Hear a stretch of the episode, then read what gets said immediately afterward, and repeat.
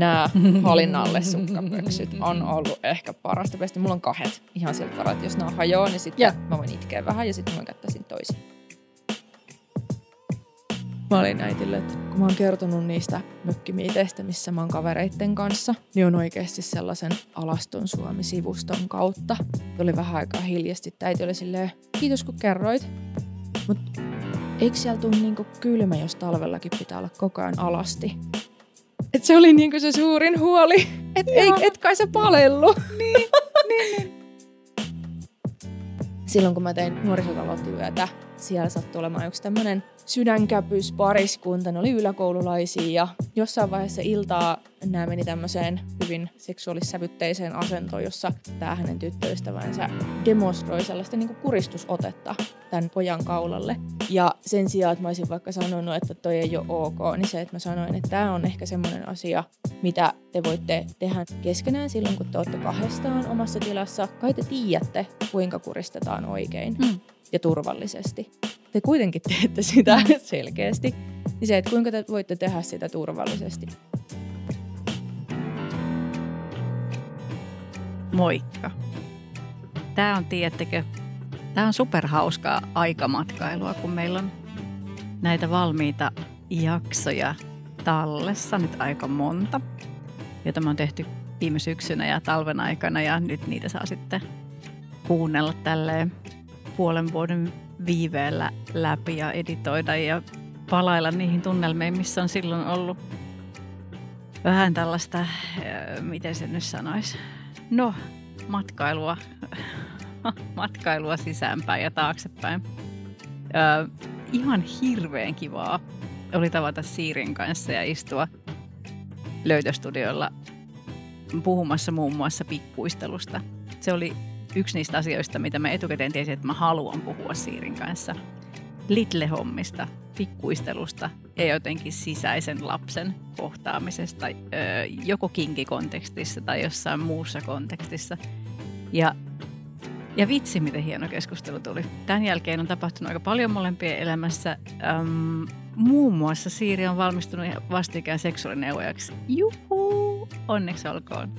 Ö, vielä maljaa nostan sille. Ja minä olen vakavoitunut sen asian äärellä, että mä oon sisustanut mun järvenpään kotini ö, tosi aikuismaisesti, aikuistelun näkökulmasta. Ja sitten ehkä tuossa kuukausi sitten niin Öm, ensimmäistä kertaa tein sellaisen valinnan, että ostin viisivuotiaalle minälle asiaa. Mä ostin aivan valtavan hienon pehmovalaan joka makaa mun sängyllä.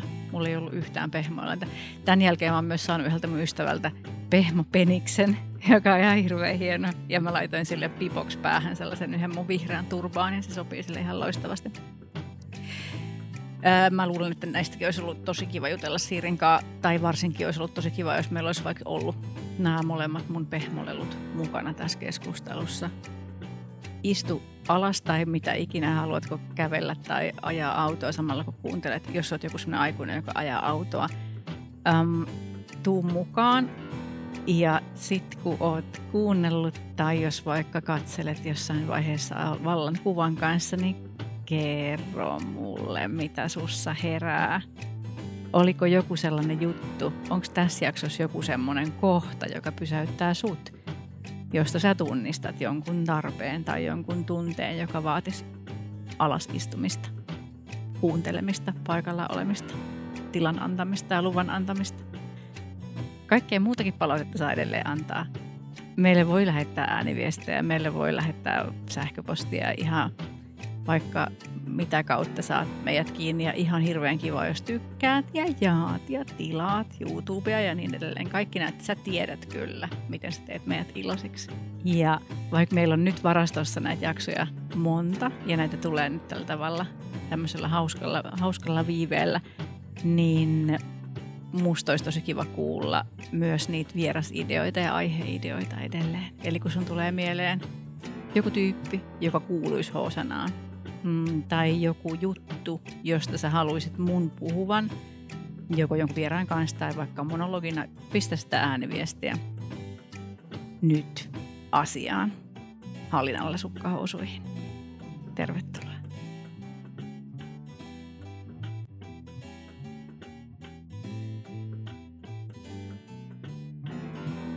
Mä oon tänä kesänä tosi paljon ollut tekemisissä sisäisen viisivuotiaani kanssa – Ihanaa. Se on aina semmoinen, joka elämänmuutoksessa tulee tietenkin esille. Niin, tai jotenkin ponnahtaa näkyville, kun aikuistelu ei olekaan niin kuin ihan pelkästään kivaa. Joo. Niin. Mä oon juhlinut mun viisivuotissynttäreitä nyt jo vissiin neljä vuotta. Oiskohan ollut ehkä, no nyt ei ollut viime synttäreiden, mutta sitä edelliset tuntui tosi vahvasti siltä, että nyt mä täytän kuusi vuotta. Okei, okay. Se oli tosi tärkeä, siisti hetki. Ja sitten tänä vuonna, kun oli mun synttärit, niin mä elämäni ensimmäistä kertaa ihan itse järjestin omat synttärijuhlani ja mulla oli ensimmäiset kunnon kaverisynttärit. Ne oli ihan maailman ihanimmat. Meillä oli siellä tota, vuokrattuna paikka ja mä halusin kakkuja ihan sikana. Mulla oli kolme kakkua ja mä sain kauheasti kaikkia ihania lahjoja. Mä sain esimerkiksi semmoisen sateenkaari-ilmapallon ja sitten siellä oli esiintymässä oikea taikuri. Mä näin varmaan joku instapostauksen Joo. tästä, eikö? Joo, Joo. ihanaa. Oli ihan paras. No, j- j- tota, niin onks, äh, jos joku kysyy sulta, no minkä ikäinen sä oikeasti oot, niin onko se niinku tyhmä kysymys vai onko se tylsä kysymys vai onko se niinku vaan aikuiskysymys? Ihan vaan aikuiskysymys. Mm. Yleensä on käynyt sitä, että sitten ihmiset vaan yllättyy, että oi sä oot niin nuori vielä. että on ollut sitä sellaista pikkuvanhuutta ja sitä sellaista mukakypsyyttä. Sitä on muuten tässä huoneessa läsnä, mä voin kertoa. Mm.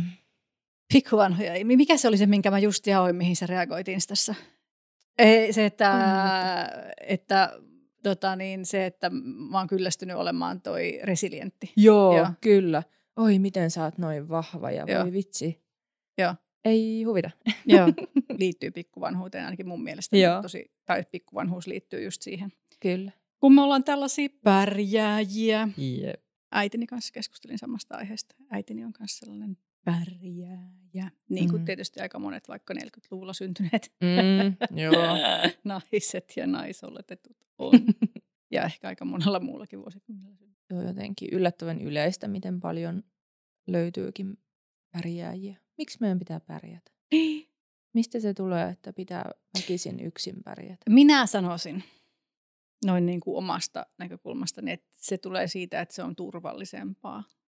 Mm. Ää, avun pyytämisessä on se riski, että sitä ei saakaan. Totta. Mun mielestä emotionaalisesti paljon vaikeampaa sen takia. Mm. Kauhean paljon mieluummin sitä vaan pärjäilee.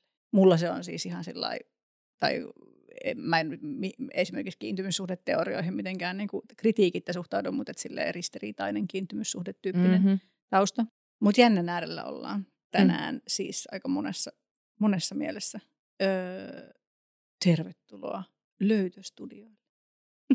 ö, mä, mä en muista, missä kaikkialla mä oon jakanut, mutta oot sä kuullut tai nähnyt, tai onko mä jotenkin sulle jotain kautta kertonut, että, että mun kävi siis viime talvena sillä tavalla, kun me, meidän koti liikkui ympäri mm. Etelä-Eurooppaa, niin mulle kävi sillä tavalla, että mun koti laskeutui tähän. Mm. Et, suosittelen muuten Elina Broteruksen ainoa kotini kirjaa, varsinkin kaikille keski-ikäisehköille, naisoletetuille henkilöille ehkä, Mm. about. Öö, mutta tota, mutta tämä fiilis siitä, että, että mun koti on niinku tämä ke- kehollinen minä, niin tuli kyllä jo ennen kuin mä tiesin, että se käsittelee kehoa ja kehosuhdetta se kirja. Mutta joo, mä oon kotona nyt. Mm. Missä sä oot? Tähän olisi tosi hauska heittää joku vitsi, että vedettiin pussipäähän ja heitettiin pakun perälle ja sitten mut vaan tuotiin tänne, mutta ei se nyt ihan täysin niin mennyt. No, me just me tuossa pihalla puhuttiin, että mäkin sanoin, että en mä, et, et, mä menen minne Karri vie. To- toi on kauhean hauska, että tiedätkö, ootko sattunut kuulemaan, musta tuntuu, että mä oon varmaan sun ykkösfanityttö. Just tuossa matkalla puhuttiin tästä, että kun on joku julkisuuden hahmo ja sitten joku fanittaja tietää siitä kaiken ja kokee sitä suurta niin kuin, yhteyttä, niin musta tuntuu, että tässä on tietyllä tapaa se, että tiedän susta kaiken. Apua, apua. No miten päin tässä sitten pitäisi olla? Mm. Kuin tämmöistä ollaan sitten? Saat sä seistä päällä, jos sä osaat. Mä en ole hirveän pitkään aikaan seissyt päälläni. Voidaan harjoitella tämän jälkeen. Mm. Joo, en mä ehkä nyt kuitenkaan niin kuin talleesti ihan kaikkien nähden. Hei, äh, mua ei Moi. haittaa, että sä oot että sulla on fanityttöfiilikset tai että sä, oot, yes. sä oot fanityttö. Musta se on tosi jees ja jotenkin mä, mä otan sen kantaakseni. Kann, kannan siitä, että en anna mitään vastuuta siitä, kannan täyden vastuun siitä. Öö, mulla on susta kanssa ihan mielettömän hyvä fiilis, vaikka mä tiedän susta aika vähän. Mm.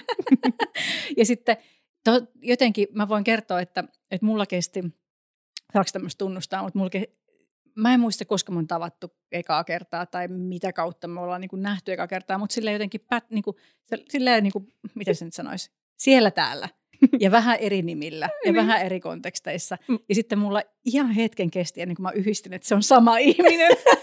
mä oon aina välillä vaan pompahtanut silleen, niin ja sit moi. Välillä, välillä sulla on myös niin kuin, välillä sulla on vaikea tunnistaa. no joo.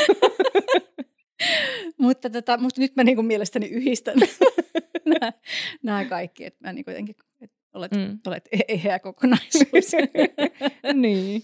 Mutta haluatko jotenkin kertoa meidän yleisölle jollain ö, tänään relevantilla tavalla, että kuka sä oot? Haluatko jotenkin, jotenkin pohjustaa, että kuka, kuka sä tänään oot?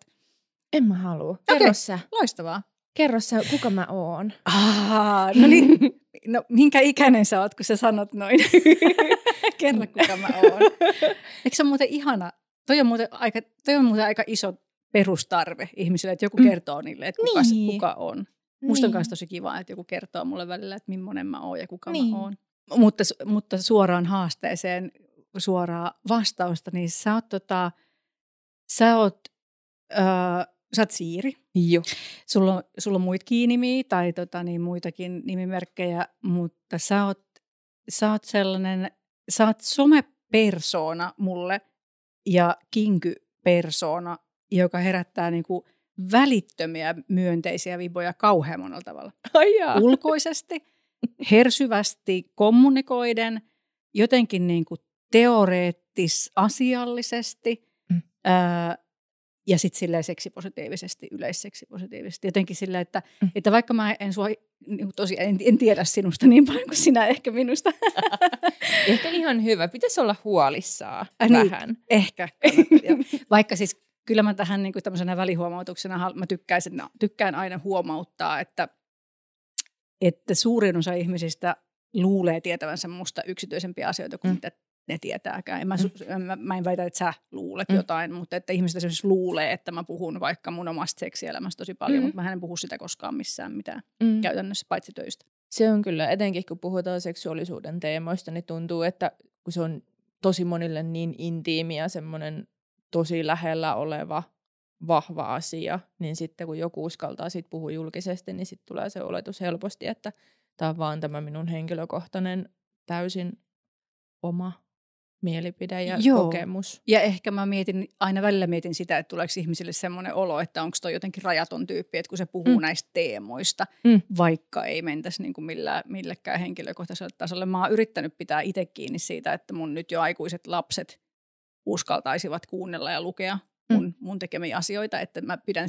jossain sellaisesta rajasta kiinni, että mun mielestä vanhemmat vanhempien rooliin tai, tai tehtävään ei kuulu se, että – että oksennettaisiin tai niin kuin heitettäisiin lasten naamalle mm. omaan seksielämään tai omaan seksuaalisuuden toteuttamiseen liittyviä juttuja, ellei niistä spesifisti ne lapset kysy jotain, johon tarvitaan vastausta. Niin toi on sellainen mittari, millä mä niin kuin tavallaan sitä on Kyllä. yleensä mittailu. Mutta mä pomppaan takaisin siihen, että kuka sä oot. Toi oli tosi ihanasti. Sä ympäsit tosi hyvin semmoisia juttuja, mitä mä haluaisin, että musta ajatellaan. Ihanaa. Et, et, Joo. Toi, ja muutenkin, koska – sä e, eniten ehkä mä fanitan sussa sitä, että sä osaat aina puhua ihmisistä ihan mielettömän kauniisti. Oi. Niin, niin sitten se, että tuleeko tästä nyt tämmöinen itku? No, tästä tulee tällainen Mä oon tullut melkein suoraan hautajaisista tänne, on jo niin kanavat auki. mä oon tällä viikolla itkenyt siis niin paljon kaikesta, että mä voin niin puraa tänään ihan kunnolla. No niin. Mutta joo, niin on tosi ihanaa kuulla. Ja se, että mä oon aina haaveillut, että vitsi kun Tia Forsström kertoisi, että millainen mä oon. No nyt mä vähän kerroin. Joo, mä, mutta mä voin mennä myös se asia, asiatasolle, että, että sit mm. lisäksi, lisäksi sä oot niinku kouluttautumassa seksologian alalla. Mm. Sä, oot, sä olet tuleva kollega siinä mielessä. Uh-uh. Niin. Ja, tota, ja siis niinku, äh, monella tavalla, kiinnostavalla tavalla kinky mm. ihminen. Ja sit sä oot erityisnuorisotyöntekijä, eikö Joo. niin? Sä oot yhteisöpedagogi, Joo. eikö niin? Ja sit sä oot pikkuistelija, mikä kiinnostaa mua aivan tolkuttomasti, eikä pelkästään akateemisessa mielessä tai jotenkin sillä tavalla teoriatasolla, vaan niin kuin semmoisena teemana, jo- joka jotenkin mm, jollain semmoisella, joka osuu Okei. johonkin, johonkin minussa varmaan. Mä toivon, että me mennään tässä keskustelussa myös siihen, että, että mä heitän tässä niin kuin heti alkuun tällaisen täkyn, että mennään myös siihen, että, että mitä terapeuttia pitäisi ajatella. Joo. Mm. Missä kulkee kyllä. jotain sellaisia rajoja, mitä kannattaisi miettiä.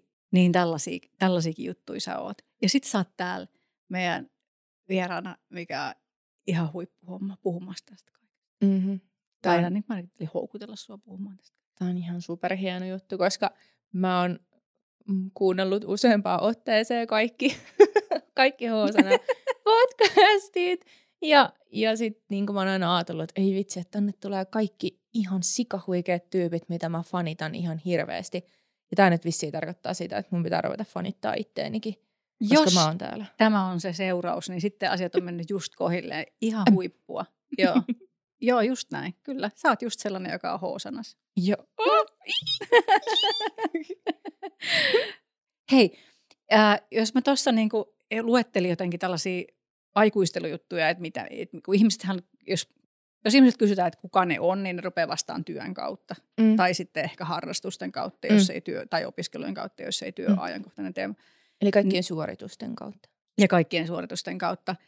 Mm, mutta jos nyt su- summaa tai jotenkin, jos jää fiilistelemään tota, että mitä, mitä mä nyt susta ikään kuin sanoin, niin vaikkapa tänään tai täällä ollessa, niin mikä niistä on niin kuin elävin ja ajankohtaisin juttu? Mitä sä oot niin kuin eniten vaikka ollut tänään? Mikä sussa on elävintä? Tänään. Tänään mä oon ollut töissä aamulla. Ja mä huvitti kauheasti, koska mä laitoin sellaiset vaatteet päälle, mitkä mä yleensä laitan aina aamuisin. Onko se nää? Joo. M- mu- Musta on ihanaa, että tota, mä oon löytänyt sen vahvuuden siinä, että mä uskallan pukeutua just silleen, kun mä itse haluan. Että aamuisin, kun mä rupean valmistautumaan vaikka töihin lähtöön, niin sit mä fiilistelen, että, että mikä on semmoista, mikä niinku vastaa sitä energiaa, mitä mä haluan tänään niinku antaa ulos. Niin tota, tänään mä menin totta kai tällä, ja sitten myös ajattelin sen, että mä tuun tänne oikeana minänä, Mm. enkä yritä mitään pönöttämisroolia. Ja sitten tota, meillä oli tänään semmoinen semi, tosi virallinen hieno seminaari Tampere-talolla, missä oli puku ihmisiä ja tosi virallisia juttuja ja hienoja tosi pieniä kahvikuppeja, mistä sai sen niinku puoli desi juotua sitä kahvia. Ja sitten mulla oli semmoinen olo, että, että nyt mä oon kyllä niinku ihan muukalaisena tässä paikassa. Olit sä ainoa muukalainen silmämääräisesti, tuntuuko siltä?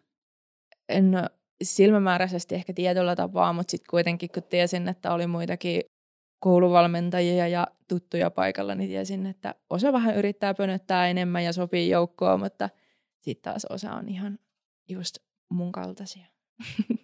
Ja te, jos tätä, tästä vastauksesta jotenkin poimii, niin Mm. sulla on ollut tänään aktiivisena se sun jotenkin työminä, mutta mm. tyylin perusteella tai jonkun, mm. Jonkun pukeutumisen perusteella, niin joku, joku pikkuis tai teini sinä. Niinkö? Joo, kyllä. Joo. Etenkin viimeisen varmaan parin vuoden aikana jotenkin tuntuu, että se oma pikkunen on ollut aika pinnalla. Ja sillä, että sitä on fiilistellyt yllättävän paljon. Joo. Ihan hillittömän ihana kuulla ja nähdä, että sulla on sellainen olo ja se toimii niin, että sä voit pukeutua Tampere-seminaariin sella, sillä tavalla, kun sä, kun, mitä sä sanoit äsken jotenkin, mitkä energiat tai mitkä, mikä, Niin. mikä fiilis aamulla on. Mm. Ja eiks ole päätöntä, että tämä on joku issue? Niin, niinpä. Että voiko ihminen pukeutua, voiko ihminen vetää päälle sellaiset vaatteet, mitkä Niin. tuntuu hyvältä, o- Niin. omalta, missä, tun, Niin. missä on niin kuin energinen tai turvallinen tai jotain tällaista oloa. Niin kuin, miksi tämä on aihe? Mm, niinpä. Mua tota, ö, tilaillaan ystävien kanssa semmoiselta sivustolta kuin Snack Tights, erilaisia sukkahousuja. Ja nämä hallinnalle sukkapöksyt on ollut ehkä parasta besti. Mulla on kahdet ihan siltä varaa, että jos nämä hajoaa, niin sitten Joo. mä voin itkeä vähän ja sitten mä voin käyttää siinä toisiin. Joo. Niin tota, nämä oli tosi hyvät, kun pidin näitä ehkä ensimmäistä päivää töissä ja sitten meidän fysiikka, matikka, kemian ope tuli vasta. Sitten mä olin silleen, kato, mulla on uudet sukkapyksyt, eikö se ole ihan sika hienot? Ja sitten se oli silleen, joo, mun tyttärellä on samanlaiset, tai siis oli silloin, kun se oli yksi V. sitten mä olin silleen, mm-hmm, tavoite saavutettu. Mm-hmm.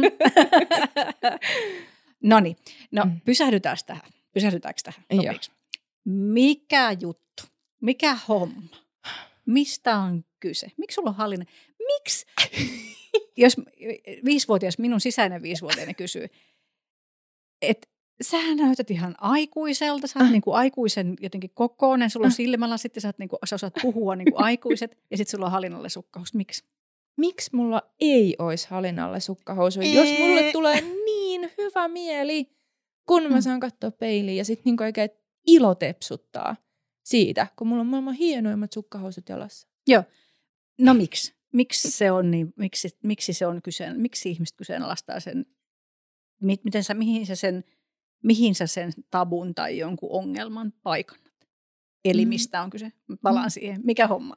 Mä oon miettinyt tätä, luin joitain kirjoja tuossa matkareissulla ja siellä tuli jotenkin tosi hyvin tämä niin kun lapsellisuuden halveksunnan ajatus. Se, että lapsellisuutta käytetään niin kuin negatiivisessa mielessä piirteenä ihmisissä. Se, ja sitten just se, että mikä on lapsellista – niin siinä jotenkin kiteytettiin se just siihen, että lapset on, lapset on leikkisiä, mm. lapset ihmettelee, kun kaikkea uutta. Ja sitten ennen kaikkea lapset yksinkertaistaa. Ja se oli semmoinen teema, mikä itselle kolahti tosi paljon. Just se, että aikuisten maailmassa sun täytyy mennä niin pitkän kelan kautta se, että miten sä voit pukeutua, missä tilanteessa sun pitää vaikka edustaa ketä sä kohtaat, missä sun pitää jotenkin niin kuin tuoda sitä omaa ammatillisuutta ja osaamista esille.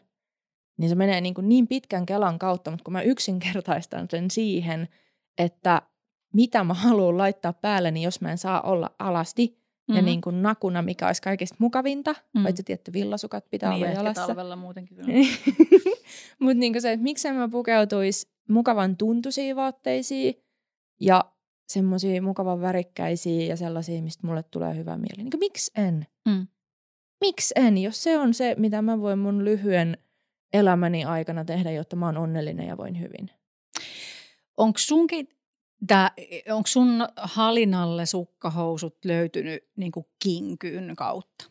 Vai onko sä, oot sä tota, tai kun mä mietin, että nyt me käytettiin taas sanaa kuin pikkuistelu, mutta me voidaan käyttää niin kuin muutakin varmaan jotenkin sanaa jos me nyt halutaan jotenkin sanottaa. Yeah. Mutta että, että musta, musta on kiinnostavaa, että kauhean monet ihmiset löytää jotain tosi laajaa ja jotain ihan muuta, niin kuin kinky pikkuistelun kautta, mm. joka on ikään kuin seksuaalinen alakulttuuri.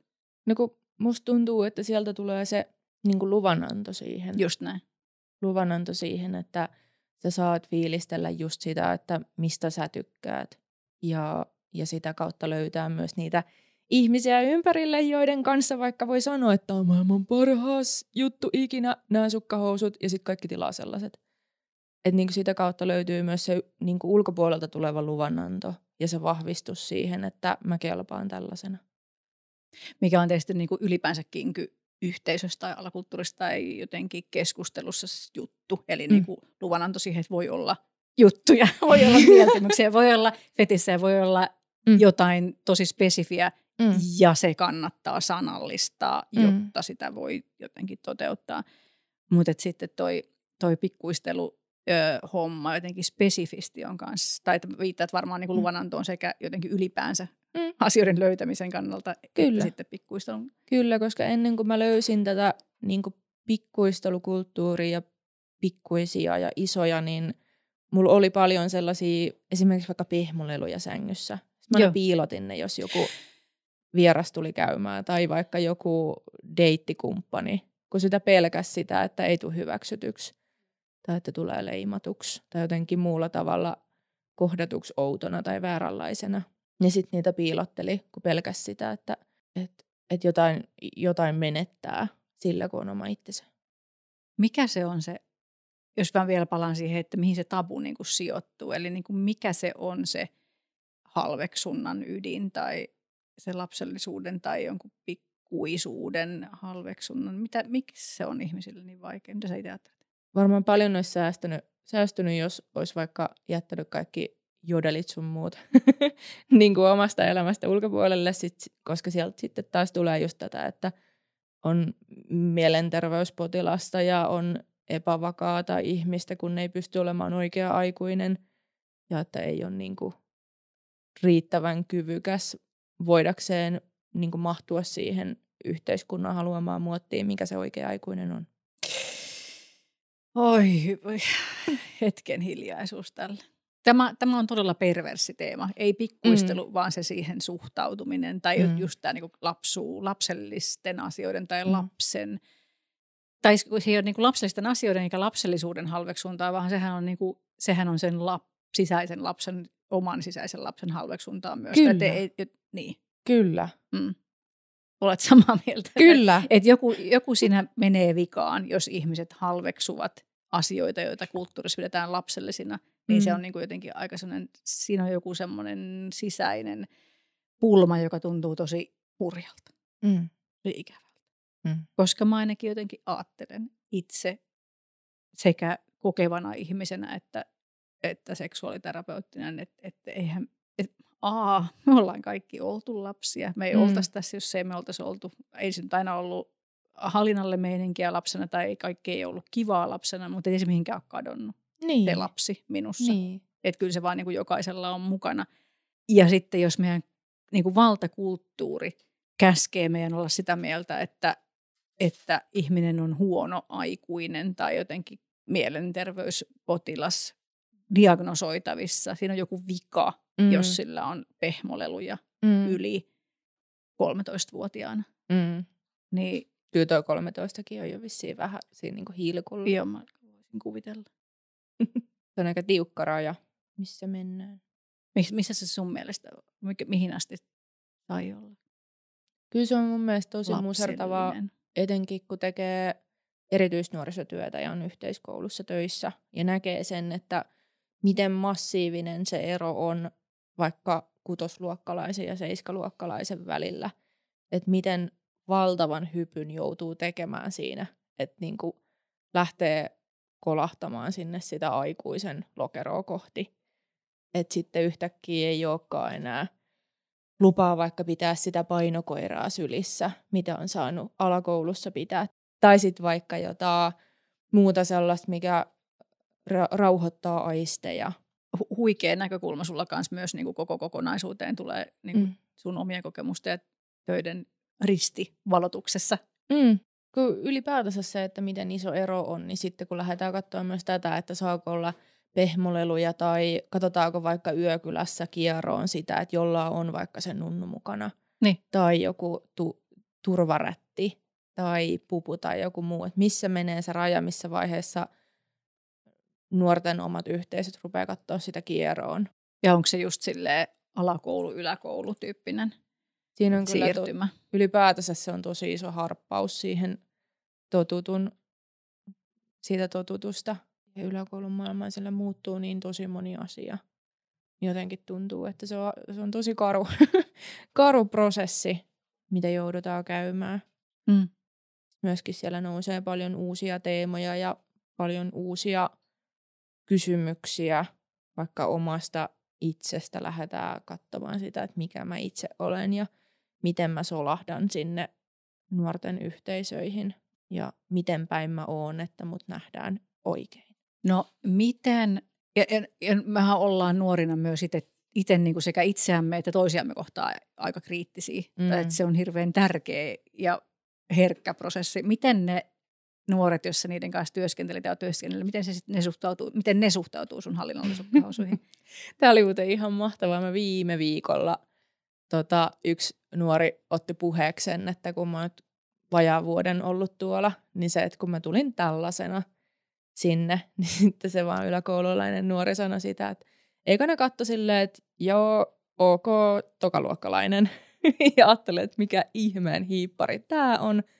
Mutta sitten hän sanoi, että nyt kun on tutustunut ja oppinut tuntemaan, että millainen mä oon, niin itse asiassa sitä on alkanut arvostamaan, että mä oikeasti oon niin kuin todellinen itselleni ja pidän siitä kiinni, että mitä mä haluan olla ja, ja mikä tekee mut onnelliseksi. Mm. Ja musta tuntuu, että toi esimerkki etenkin tänä päivänä nuorille on aika tärkeä. No niinpä. Onko tärkeämpää mallia Mm. jotenkin siellä aikuisten puolella, siellä, täällä aikuisten puolella? Mm. Niinpä. Niin, mä ajattelen, että se on ihan, ihan siis silmittömän arvokasta. Joo, kyllä on itsellä ollut sellainen fiilis, että on todellakin oikeassa paikassa. Et teen sellaista työtä, mikä ensinnäkin tuntuu itselle tosi arvokkaalta ja toiseksi se sellainen, musta tuntuu, että mä jotenkin luonnostaan tosi hyvä. Joo. Onko kukaan tunnistanut tai väittänyt, että sun vaikka pukeutuminen on jotain kinkyä siellä sun töissä? Ei Tuleeko ole siihen- kukaan kasvotusten Joo. uskaltanut tulla sanomaan. Joo. Jotenkin tuntuu, että tällaiset teemat on sellaisia, mitä arvuutellaan tosi paljon Joo. niin kuin selän takana. Mutta et mistä ei ole sitten rohkeutta tulla puhumaan kasvotusten. Mikä on toisaalta tosi sääli, koska Kyllä. nämä on niitä asioita, nämä on niitä teemoja, mistä mä mielelläni puhuisin tuntitolkulla. Niin, sitten sit sulle ei anneta mahdollisuutta. niin. Tulisivatpa kysymään. Menkää nyt kysymään Siiriltä suoraan. Tulkaa kysymään, musta on ihanaa puhua näistä. No, äh, mutta sä voit puhua nyt kans, ja sit Mm. sä voit linkittää tämän. Mm. Niin jos palaa siihen, että mikä homma, niin sille levelille, että, että mikä kinkyhomma.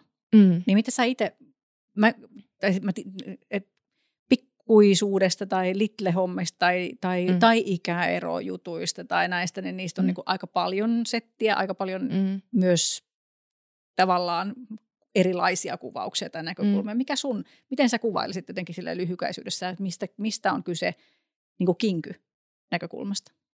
kinkynäkökulmasta. Sitten hypätään vähän tietty eri suuntaa, koska itsellä tänä päivänä oma pikkuisuus on tosi niin kuin oma asia. Olen päässyt siihen pisteeseen, että mä haluan vaalia sitä omaa pikkuista. Ja että se on mulle niin tärkeää, että nyt siihen ei saa kukaan koskea. Joo. Et, Ja tarkoitat omalla asialla sitä, että se ei liity sun suhteisiin niin paljon kuin sun omaan si- sinä suhteeseen. joo, että Joo. se, että niin kun en ole enää halunnut etsiä esimerkiksi deittailuseuraa sen perusteella, että siihen liittyisi DDLGtä, Joo. tätä pikkuistelua. Ja DDLG, jos me avataan, niin tarkoittaa Daddy Dom Little Girl. Kyllä, mutta että siinä on, on sellainen erotus, että koska tämä tää menee niin kuin, no totta kai kaikilla se voi mennä sinne tosi syvälle, mutta tällä hetkellä koen itse, että nyt se on jotenkin niin semmoisessa tilassa, että se on ihan oma, oma pohdiskeltava. Mutta palataan tähän, että mitä on pikkuistelu kinkynäkökulmasta. Mm. Se on tosi monia asioita eri ihmisille. Se riippuu ihan täysin siitä, että miten kukakin sen itse kokee ja mitä sillä hakee. Joillekin se on juuri sitä niin kuin oman sisäisen pikkusen löytämistä ja vaalimista. Joillekin isoille, eli näille pikkusten hoivaajille, se voi olla sitä, että halutaan antaa sitä huolenpitoa ja hellyyttä ja hoivaa jollekin, jonka kanssa kuitenkin pystyy sitten olemaan siinä aikuisten välisessä vuorovaikutussuhteessa. Ja sitten joillekin se voi myös olla esimerkiksi vaikka teema, joka on myös meillä Suomessa aika kova tapu, tämä insestileikit. Mm. Niin sekin voi olla juurikin sen takia, koska se on niin suuri tapu, että siitä saa niin, se on niin säväyttävää leikkiä ja sessiointia. Ja totta kai näissä on kaikki osapuolet on aina täysi-ikäisiä ja itse leikissä mukana. Mm. Kyllä. Su- summaten kauhean monista asioista kysymys, mutta jotain sellaista ikään, omaan ikään ja kautta tai toisen ikään liittyvää niin kuin rooli.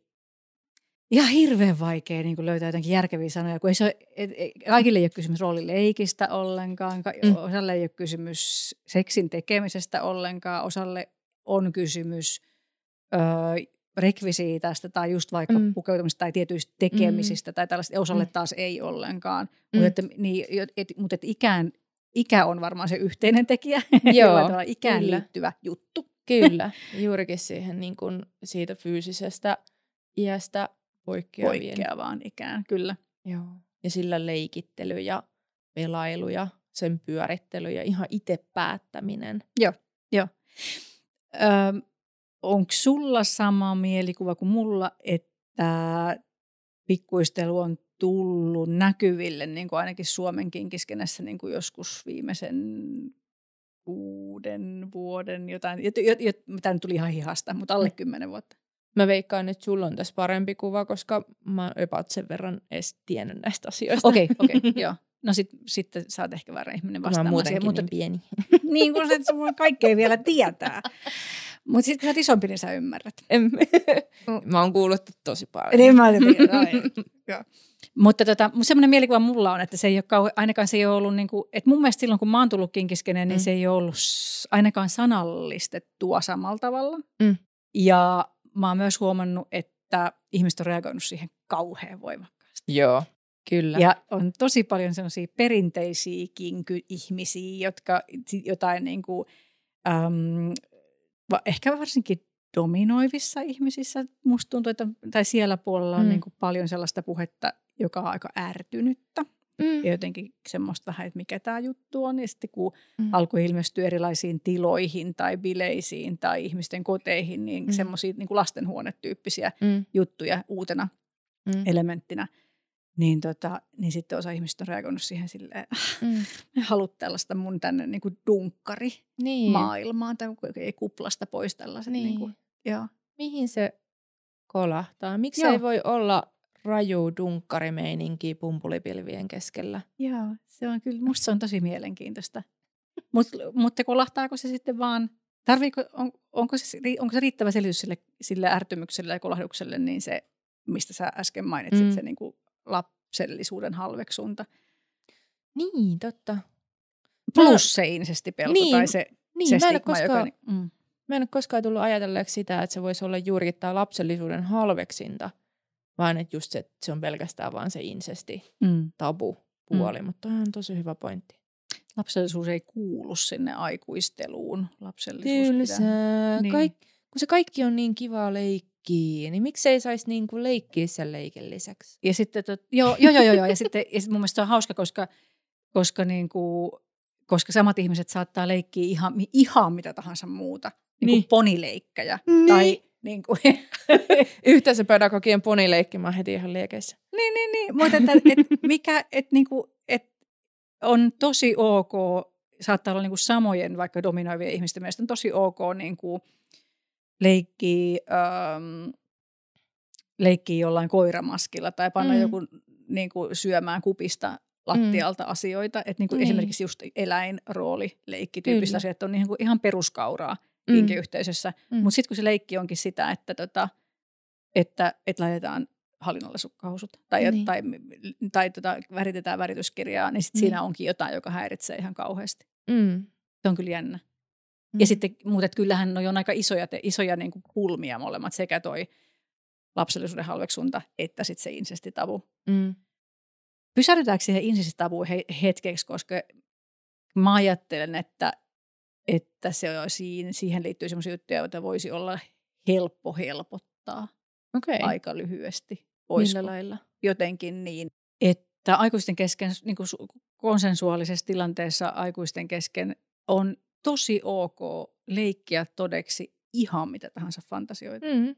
Laittomia, mm. hengenvaarallisia, mm täysin älyttömiä, niin kuin ma- fyysisesti mahdottomia. Mm. Mitkään seksuaalifantasiat tai seksuaalisuutta liippaavat fantasiat ei ole vääriä ja niitä voi leikkiä mm. todeksi mm. aikuisten kesken.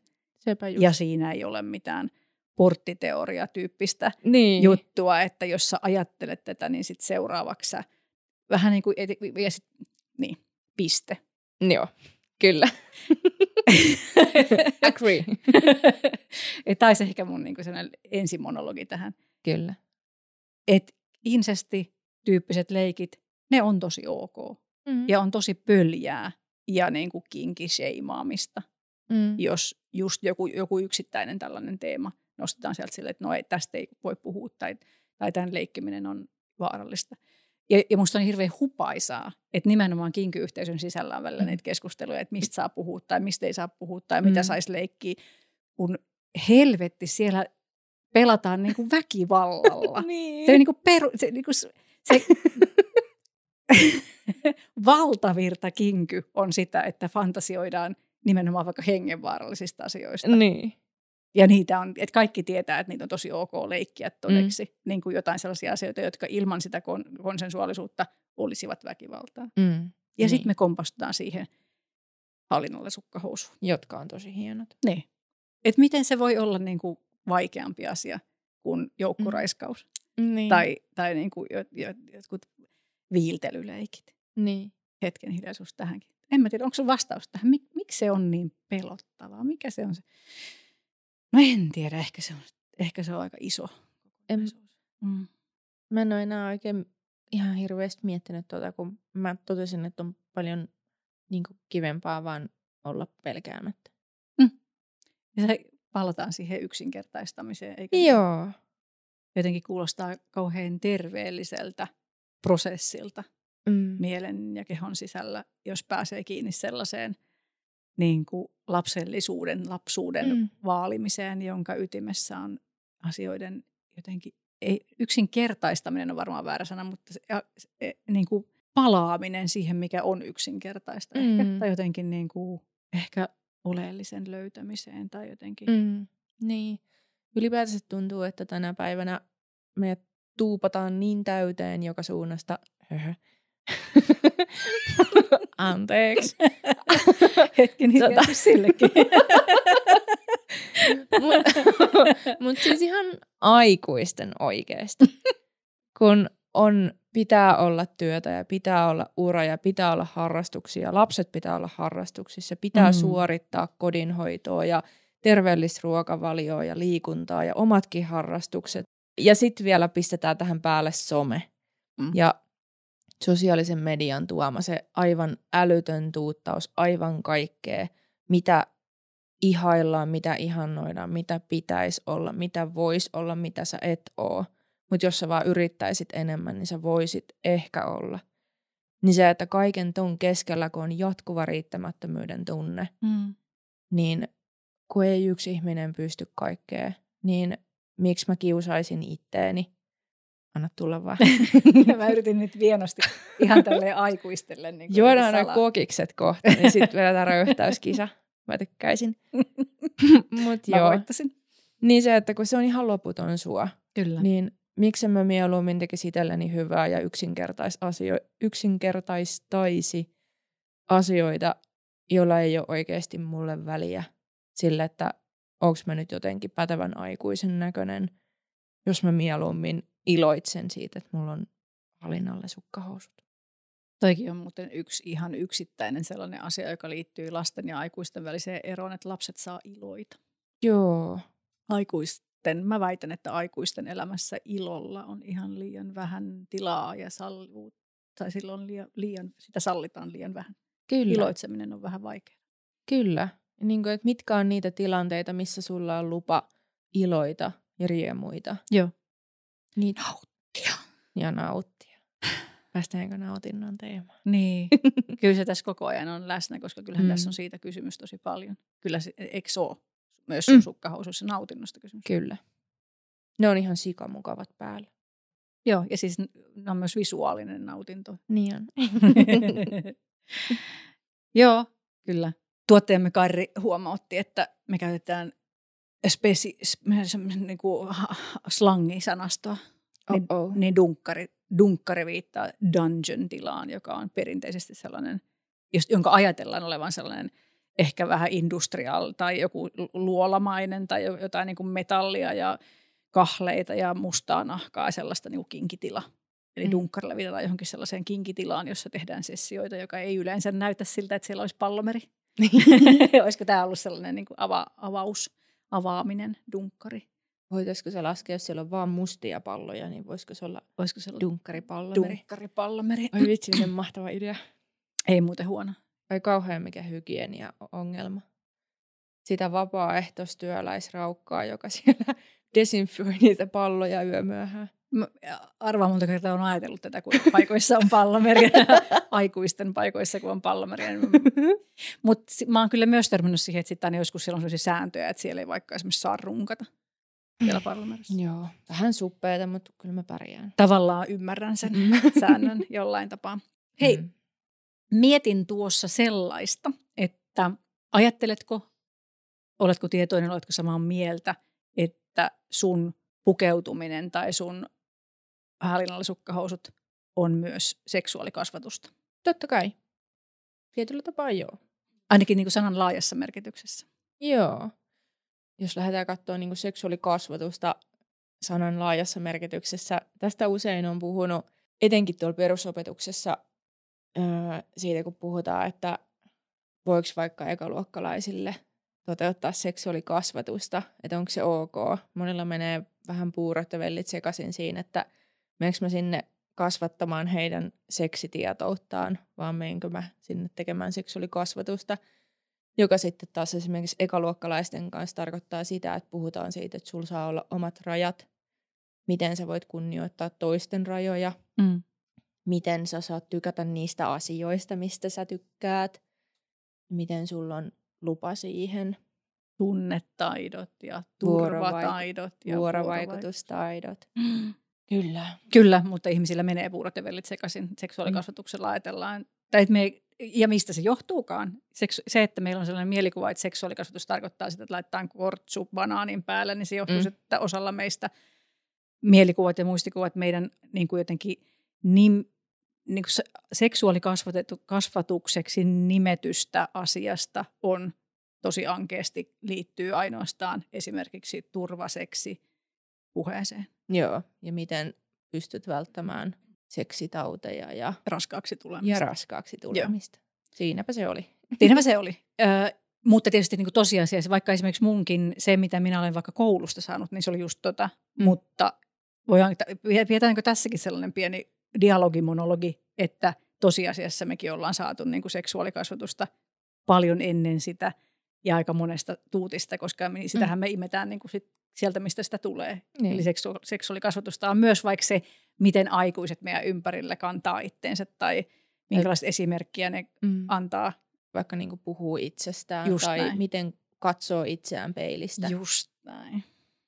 Ja samoin sitten myös sekin, että jos mä en puhu niiden nuorten kanssa pornosta silloin, kun ne tuo sen mulle esille, niin kyllä ne sen pornon sieltä netistä kattoo. Niin, joka ja tapauksessa. Kyllä. Ihan jo niin kuin alakoululaisetkin. Kyllä, niinpä. Ja se on sitten se on sit sitä seksuaalikasvatusta, jos ei, tai sit, jos ei mitään muuta ole, niin sitten se on se. Mm. Ja sitten se on, sit se on aikuisten vika, jos se jää siihen. Tai just toikin, mä voin jotenkin kismittää tähän, tähän, yritän olla jäämättä jumiin siihen, miten paljon mua kismittää pornopuhe. Mutta just mm. se, kun sanotaan, että porno ei ole realistista ja porno ei ole seksuaalikasvatusta, niin hoitakaa hommanne. Niin. Et jos, jos aikuiset ei ota koppia sitä, että mikä sitten on hyvää seksuaalikasvatusta, mm.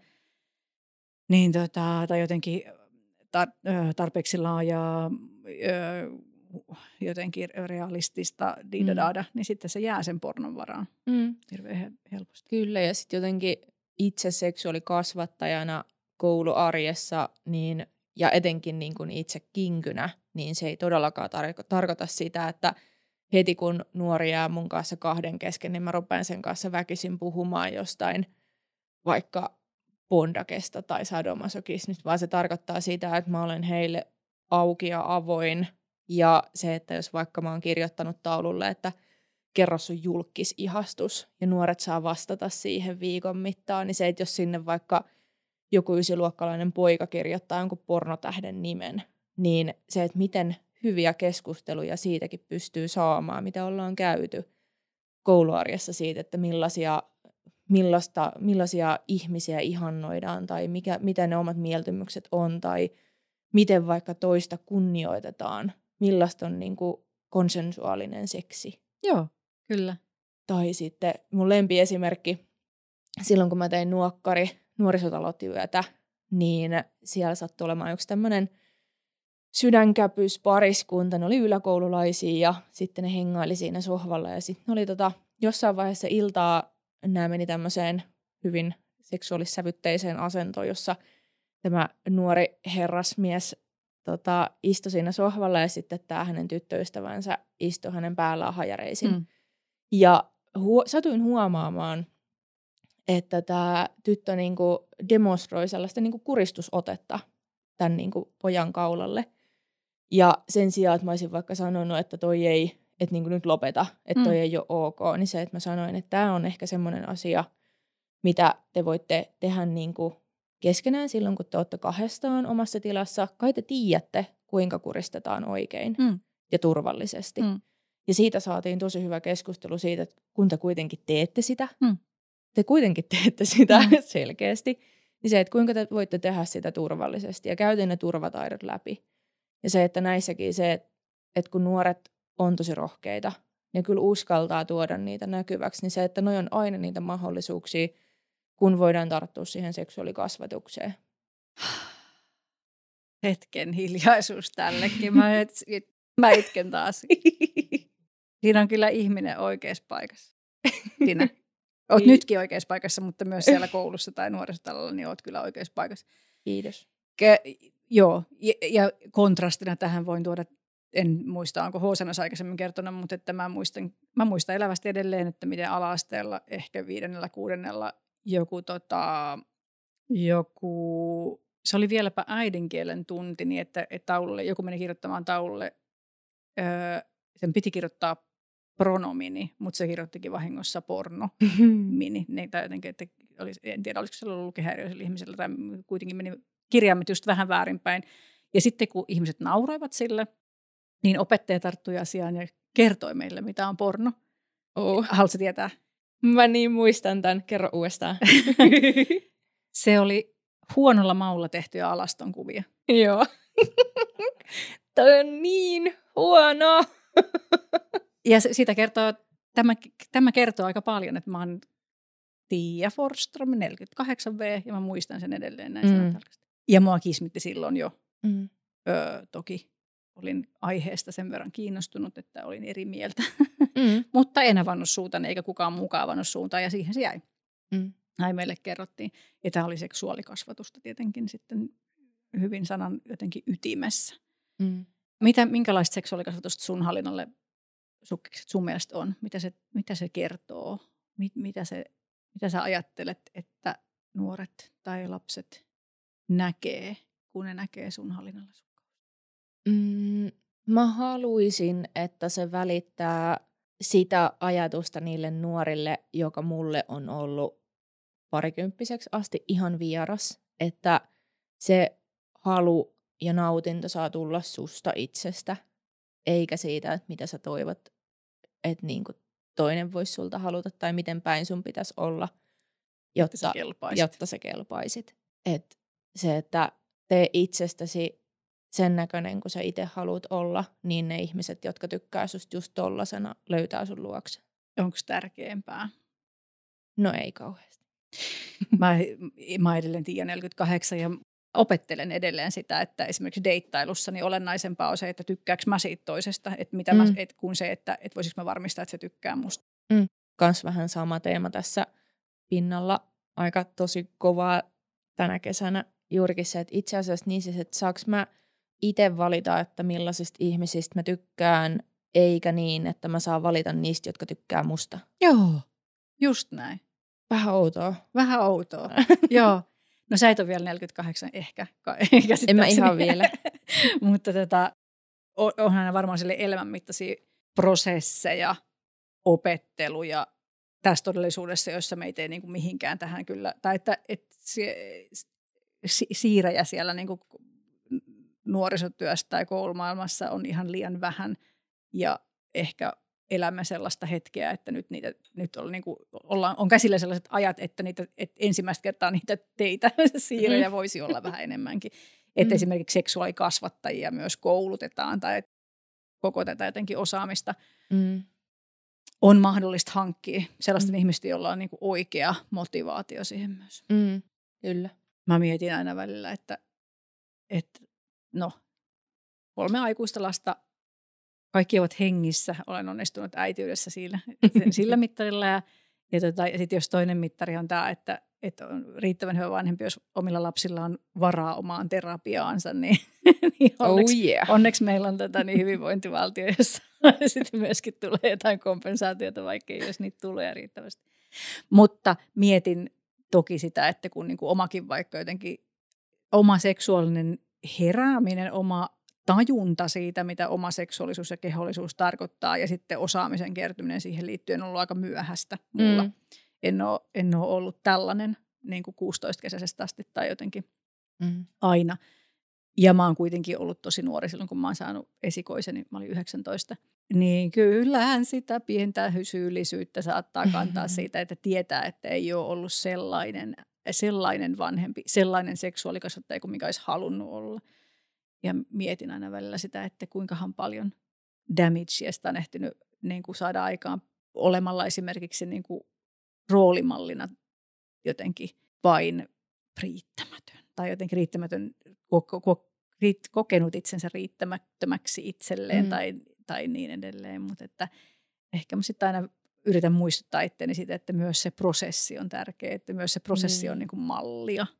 Niin ja onko kukaan oikeasti täysin riittävä näissä tilanteissa? Niin. Jotenkin ei. musta tuntuu, että joka ikinen ihminen, joka tällä pallolla taapertaa, on tavalla tai toisella traumatisoitunut. Että kyllä niin kuin jokainen, jokaisella ihmisellä ne traumat on. Oh, joo, siis olen samaa mieltä ja pidän sitä faktana. Ja sitten kysymys on siitä, että miten niiden kanssa työskennellä ja saako siihen tukea ja niin edelleen. Mm. Mutta, ja, ja nyt puhutaan varmaan, niin kuin, me puhutaan ehkä samaa kieltä tässä traumapuheessa siitä, että, että emme tarkoita traumalla niin kuin jotain, tota, että, että kaikilla olisi jotain megaluokan yksittäistä tapahtumaa, mm. jotain sellaista, sellaisia mm. kokemuksia, vaan trauma, trauma, traumatisoivat olosuhteet voi olla myös hyvin vaivihkaisia tai Kyllä. tavallaan ikään kuin pieniä asioita, että Kyllä. kumpikaan meistä ei varmaan tarkoita sitä, että kaikilla, kaikilta löytyy joku yksittäinen niin kuin kriisitilanne jostain, mm. joka, joka jättää isoja jälkiä. Omaan äityyteeni palatakseni, niin ehkä sitten kuitenkin mä oon myös jotenkin rauhoittunut siinä, että, että mun aikuisten lasten kanssa meillä on kuitenkin sellaiset keskusteluvälit edelleen, että, että esimerkiksi multa voi, he saattaa joskus kysyä multa neuvoa johonkin asioihin tai ottaa yhteyttä, jos heillä on huolia johonkin asioihin liittyen ja liittyen myös ehkä näihin teemoihin. Ja se tuntuu tietysti kauhean etuoikeutetulta ja hyvältä, että kaikkea mä en ole tehnyt väärin. Ihanaa. Mua kiinnostaa hirveästi, että silloin kun sulla on vissiin aika pitkään ollut just, että sä oot ollut niin seksologian alalla ja seksu- seksuaalisuuden teemojen äärellä. Mä oon ollut seksuaalisuuden teemojen äärellä tosi pitkään. Mm. Ensin, niin kuin, ensin silleen niin kuin seksuaalivähemmistöteemoja ja tämän tyyppisten mm. sieltä niin kuin 90-luvun puolelta mm. lähtien. Öö, ja sitten ja niin kuin teoreettisuuden ja poliittisuuden kautta mm. mennyt kohti yhä henkilökohtaisempaa ja konkreettisempaa. Mm. Ja sitten viimeiset niin kuin, mitä kahdeksan vuotta, jotain sellaista seitsemän, kahdeksan vuotta sit mm. tehnyt seksityötä. Mm. Ja sitten taas niin kuin seksologian opinnot ja jotenkin niin kuin pätevöityminen tai, mm. tai osaamisen, osaamisen kerryttäminen siellä on sille viimeisen viiden vuoden ajalta. Joo. Miten sä oot niin kuin äidin roolissa kokenut itsesi, etenkin niin kuin seksityöntekijän? Mun lapset on tehnyt sen tosi helpoksi. Ai joo. Joo. Ihanaa. Joo. Kaapista tuleminen omille lapsille oli tosi tiukka paikka. Mietin sitä tosi pitkään. Ja se siinä oli tietysti niin kuin yksi, mikä, mitä oli pakko miettiä jotenkin paljon. Yksi syy, miksi se mietitytti niin paljon, oli se, että, että tosiasiassa mun seksityö liittyy myös mun seksuaalisuuden toteuttamiseen. Ne mm. limittyy toisiinsa. Ja varsinkin silloin aluksi limitty mm. aika epämääräiseltä tai semmoisella, jota oli tosi vaikea sanallistaa itselle. Mm. Et nykyään on tietysti helpompi jakaa, niin kuin, että mikä on työtä ja mikä ei ole työtä tai mikä liittyy johonkin tai ei liity johonkin. Mutta mm. sen takia oli tosi vaikea miettiä, että mikä on se asia, jonka mä haluan jakaa mun lapsille tai että mun tarvitsee jakaa mun lapsille. Mm. Ihan jotenkin, jos kärjistää, niin tavallaan, että et onks, oliko mun seksityössä kyse, kysymys jostain mun, fantasia, mun oman fantasian toteuttamisesta, Joo. jolloin se ei ole asia, jota mä haluan jakaa mun lapsille, vai mistä Joo. siinä olikaan kysymys. Niin tämän selvittäminen oli semmoinen työ, Joo. jota mun piti tehdä. Mutta sitten kun mä tota, niin, kerroin, kerroin lapsilleni, jotka siis oli teini-ikäisiä, esikoinen jo täysi-ikäinen, joo, mm. joo niin olikin. Niin, tota, niin se, miten he siihen reagoivat, siihen tilanteeseen, siihen uutiseen ja miten se keskustelu on sitten jatkunut, on tehnyt sen, mulle, sen mun, mun olon tosi tosi helpoksi. Ihana ja se on, se on jotain, kyllä, se, kyllä, mä niinku, kyllä mä osaan sen kierrepallon niinku ottaa myös, että, mä, että mäkin olen tehnyt asioita oikein tai jotain mm. näin, mutta että kyllä mä myös jotenkin kiitän niitä henkilöitä, jotka on niitä itsenäisiä minusta erillisiä, Joo. niitä mun lapsia siitä, että miten he on jotenkin käsitellyt ja, ja ottanut vastaan. Mä tota, olen ylpeä meistä kaikista. Ja mulla on sellainen olo, ei, tämäkin on ihan höpsöä sanoa tälle, ei mulla ole mikään olo. Mä tiedän, että myös mun lapset on ylpeitä sitä, mitä mä teen. Aika huikeeta. Niin. Ja mä vaan niin hu- ujostuttaa sanoa tämä ääneen, koska se on aika hurjaa, mutta mut ne on kertonut sen mulle, niin kai mä sitten saan sanoa, että mä tiedän. Toi on ihan superhieno juttu, että tulee niin kuin noin läheltä just sitä palautetta siitä, että mä oon ylpeä susta. Mulle oli ihan hirvittävän iso juttu. Itse asiassa viime sunnuntaina viimeksi soiteltiin äitin kanssa. Ja mä oon pystynyt äitille olemaan, sehän on siis mun niin kuin, maailman upeimpia ihmisiä ikinä. Ja se on yksi mun suurimpia faneja tänä päivänä. Mä oon niin onnellinen siitä, kun se jaksaa aina muistuttaa siitä, miten paljon hän niin kuin, ihoilee sitä mun rohkeutta. Ja, ja on niin ylpeä siitä, että miten mä uskallan mennä ja niin kuin, tehdä just sitä omaa ja kaikkea. Niin se on, se on, mä oon niin, niin kiitollisuudesta väärällään siitä, kun saa niin läheltä sen, sen hyväksynnän ja sen palautteen siitä, että, että mä oon tehnyt oikein, Niinpä. että mut hyväksytään. Niinpä, niinpä. Se on, se on tosi ravitsevaa. On. Ei se tietenkään, niin kuin, se ei kannattele yksinään se mm. läheltä tai muualta tuleva palaute ja validaatio, mutta kyllähän se nopeuttaa mm. sitä, että alkaa niin kuin, tajuta itsekin, että, tai jotenkin kannatella itse sitä, että voi olla itse itsestään ylpeä. Joo, sitten oli ihana, olisiko ollut ehkä 2017. Mä olin tota, siis mun ensiaskeleet kohti kinkyskenejä ja näitä, näitä ihania, ihan, ihanien ihmisten yhteisöjä, joissa mä saan tänä päivänä elää, niin ensimmäiset askeleet oli Alaston Suomen kautta. Mm-hmm josta kun mä täytin 18, mä ihmettelin, että, että niin elämässä ei ole mitään hyvää, kun täyttää 18. Tulee laskuja, ei ole rahaa, kaikki on tyhmää, kaikki on mälsää, mä en jaksa olla aikuinen. Mm. Ja sitten mä muistin, että oli jossain netissä sellainen sivusto, missä oli rumia ja alastumia suomalaisia ihmisiä, että tonne mä kuulun. ja sitten mä tein sinne tilin ja mä menin sinne chattipuolelle ja sitten mä löysin sieltä mun – ensimmäiset ystävät, jotka oli silleen, että sä vaikutat semmoiset tyypit, että sä voisit tykätä olla näissä mökkimiiteissä. Ja sitten tota, mä menin niihin mökkimiitteihin ja tota, siis se oli semmoinen kotiin löytämiskokemus, kun tajusin, että täällä on nämä tällaiset ihmiset, jotka on just samanlaisia kuin mä, että täällä mun ei tarvi yrittää yhtään mitään – ja totta kai elämäni ensimmäiset ihan oikeat ystävät, jotka niinku tuntui siltä, että nämä on niinku samaa maata mun kanssa. Totta kai mä olin siitä ihan sika intopinkeenä, että mä niinku halusin luukuttaa koko maailmalle, että mulla on aivan ihania viikonloppuja, kun mä saan olla monta päivää sellaisten ihmisten kanssa, jotka niinku, joiden kanssa mä saan olla ihan kokonainen. Ja sitten mä rupesin sitä äitille aina hehkuttamaan, että mä olin taas kavereiden kanssa mökillä, oli niin ihanaa, mutta sitten mulla oli koko ajan semmoinen olo, että nyt mä teen jotain väärin, että kun ne on alaston Suomen mökkimiittäjä, että tässä on nyt jotain, jotain säädötöntä, jotain väärää, että tämä ei pitäisi mennä tätä kautta. Ja sitten tota, mä en kestänyt sitä enää, mä ajattiin, ajattiin äitin kanssa, tai että äiti ajo autolla ja mä olin siinä kyyvissä. Ja sitten mulla oli pakko pulpauttaa se. Mä olin äitille, että äiti, hei, että tota, kun mä oon kertonut niistä mökkimiiteistä, missä mä oon kavereitten kanssa, niin tota, ne on oikeasti sellaisen Alaston Suomi-sivuston kautta. Ja sitten oli vähän aikaa hiljasti. Äiti oli silleen, okei, okay, kiitos kun kerroit. Sitten se oli vähän aikaa hiljaa ja sitten se sanoi jotain sellaista, että, että mut eikö siellä tule niinku kylmä, jos talvellakin pitää olla koko ajan alasti?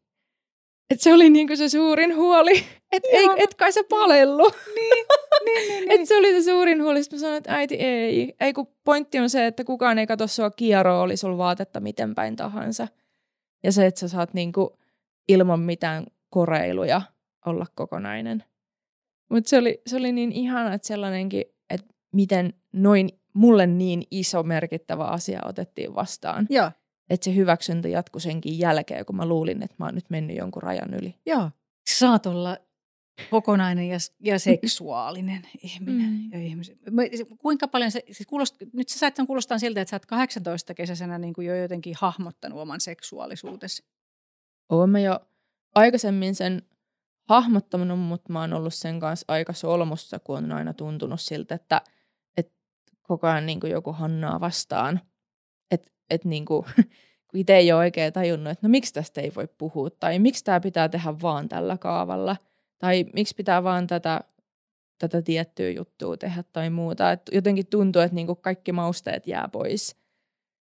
Niin sitten se alkoi tylsistyttämään. Nyt sitten ylipäätänsä mulla on jotenkin ihan no, aika nuoresta lähtien ollut tosi iso mielenkiinto niin kuin seksologian teemoihin. Että mä oon ollut aina se joltain kysytty, niin kuin, että millaisia kaikkia ehkäisyvalmisteita on ja, ja millaisia oireita tässä suku, niin kuin seksitaudissa voisi olla. että on ollut semmoinen seksologian tietopankki jo varmaan yläkouluajoilla. ja mikä oli sun, kun sä, jos vaikka kun menit Alaston Suomeen, niin mit, mitä sä sieltä hait tai mist, miten sä, mit, mitkä teemat oli niitä, mitä sä, löysit, mitä sä tiesit sun seksuaalisuudesta tai siitä, että se ei ole normien mukaista tai, tai että siinä on jotain kinkyä?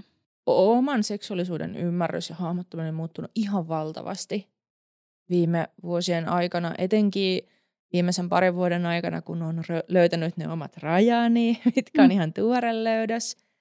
Se on jännittävää ja muuta. Mutta tota, se, mitä mä varmaan lähdin Alaston Suomi-sivustolta hakemaan, oli se, että kun mä rupesin oikein niin ärsyttää se, että miksi näitä pitää piilotella, että mitä tässä on. Että kun mä haluaisin niin kuin heittää sen kaiken auki, mm. kun, kun se on niin, kuin niin jotenkin mehukas. Joo. Eli onko, oliko se, mitä sä lähit hakemaan, oli se, että sä voit kirjoittaa sinne sun profiiliin kaiken sen, mistä sä oot kiinnostunut? Vai? Ei, vaan enemmänkin se, että se ympäröivä kulttuuri olisi auki. Just. Että se olisi niinku normalisointi. Mun on ärsytti vaikka jossain deittailussakin se, että et niinku toinen menee solmuun siitä, kun puhutaan asioista niiden oikealla nimillä. Mm. Niin jotenkin vielä se niin nuorena, niin jotenkin tuntuu, että, että ympäriltä ei saanut sitä avoimuutta ja sitä suoraa No mistä sä olisit halunnut puhua niiden oikealla nimellä? Mistä ja. ei voinut puhua oikealla nimellä? Ylipäätänsä niin kuin seksuaalisuudesta ja. ja siitä, että mistä tykkää ja mistä ei tykkää ja mikä kiinnostaa ja, ja mitä toiveita ja mitä tarpeita itse. Niin, että kaikki piti olla sellaista niin kuin vähän passiivis-aggressiivista väärillä sanoilla tärkeistä asioista vääntämistä. Yrittää ja... antaa ymmärtää. Joo, kyllä. Yrittää Joo. antaa ymmärtää. Joo. Juuri tämä. Joo. Ja sitten vielä, kun on tyttö tai jotenkin tyt- tyttönä pidetty henkilö, niin vallankaan ei pidä sanoa ääneen, ettei tuu tuota huoraleimaa, eikä pidä sanoa ääneen ylipäänsä mitään mun mielestä. Niin kyllä mä lasken, että mä oon, mä oon niin koko elämäni kamppailut sitä vastaan, ettei mua leimata, mm. leimata huoreksi. Ja se meni oikeastaan ohi vasta siinä vaiheessa, kun mä tulin kaapista seksityöntekijänä. Totta. Joo, se kans justiinsa, että jotenkin meidän yhteiskunnassa sellainen seksistä kiinnostuneen nuoren naisen rooli on sellainen, että sunhan on siis pakko olla jotenkin nymfomaani tai aivan sekasin asiasta tai aivan niin kuin Joku syy epä, pitää joo, olla. joku epävakaus tai joku pitää löytyä. Joku tarina, traaginen tarina Kyllä. tai jotain. Kyllä. No löysit sä siis kinkyhommat siellä Alaston Suomen kautta myös? No vähän niin kuin sitä kautta. Mökkimiideissä oli kinkyjä toisia, toisinaan ja sitten löysin tämän niin kuin shiparin ja sidonnan, johon rakastuin ihan totaalisesti. Mm. Se oli niin, kuin niin kokonaisvaltainen, niin moniulotteisella tavalla kokonaisvaltainen asia, mä olin silleen, että wow, näin voi olla ihmistä lähellä ja tässä on niin kuin kaikkea muuta paitsi sitä tylsää penetraatioseksiä. Kaikki kunnia penetraatioseksille. Kaikki kunnia penetraatioseksille. Mutta et, et sitä kautta sitten ensin just löysin nämä köysi, sidonta, puolet ja sitten sitä kautta myös löytyi nämä kinky-puolet. Joo. Porttiteoriat toimii tässä.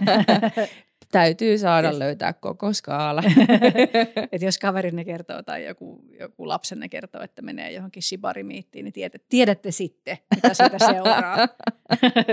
joo, joo, varokaa vaan. Pitäkää ne ihan suorilta vaan kuplas. Ei kannata kertoa yhtään mitään siis seksuaalisuudesta. Ei, jos Se- kotona on vene, veneitä tai veneilyvälineitä, köysiä tämmöisiä, niin piilottakaa ne ajoissa. Joo, ja siis älkää missään nimessä pää- päästäkö esimerkiksi vaikka rippileirille, koska siellähän on kirkkoveneitä. Siitäkin voi saada vaikutteita.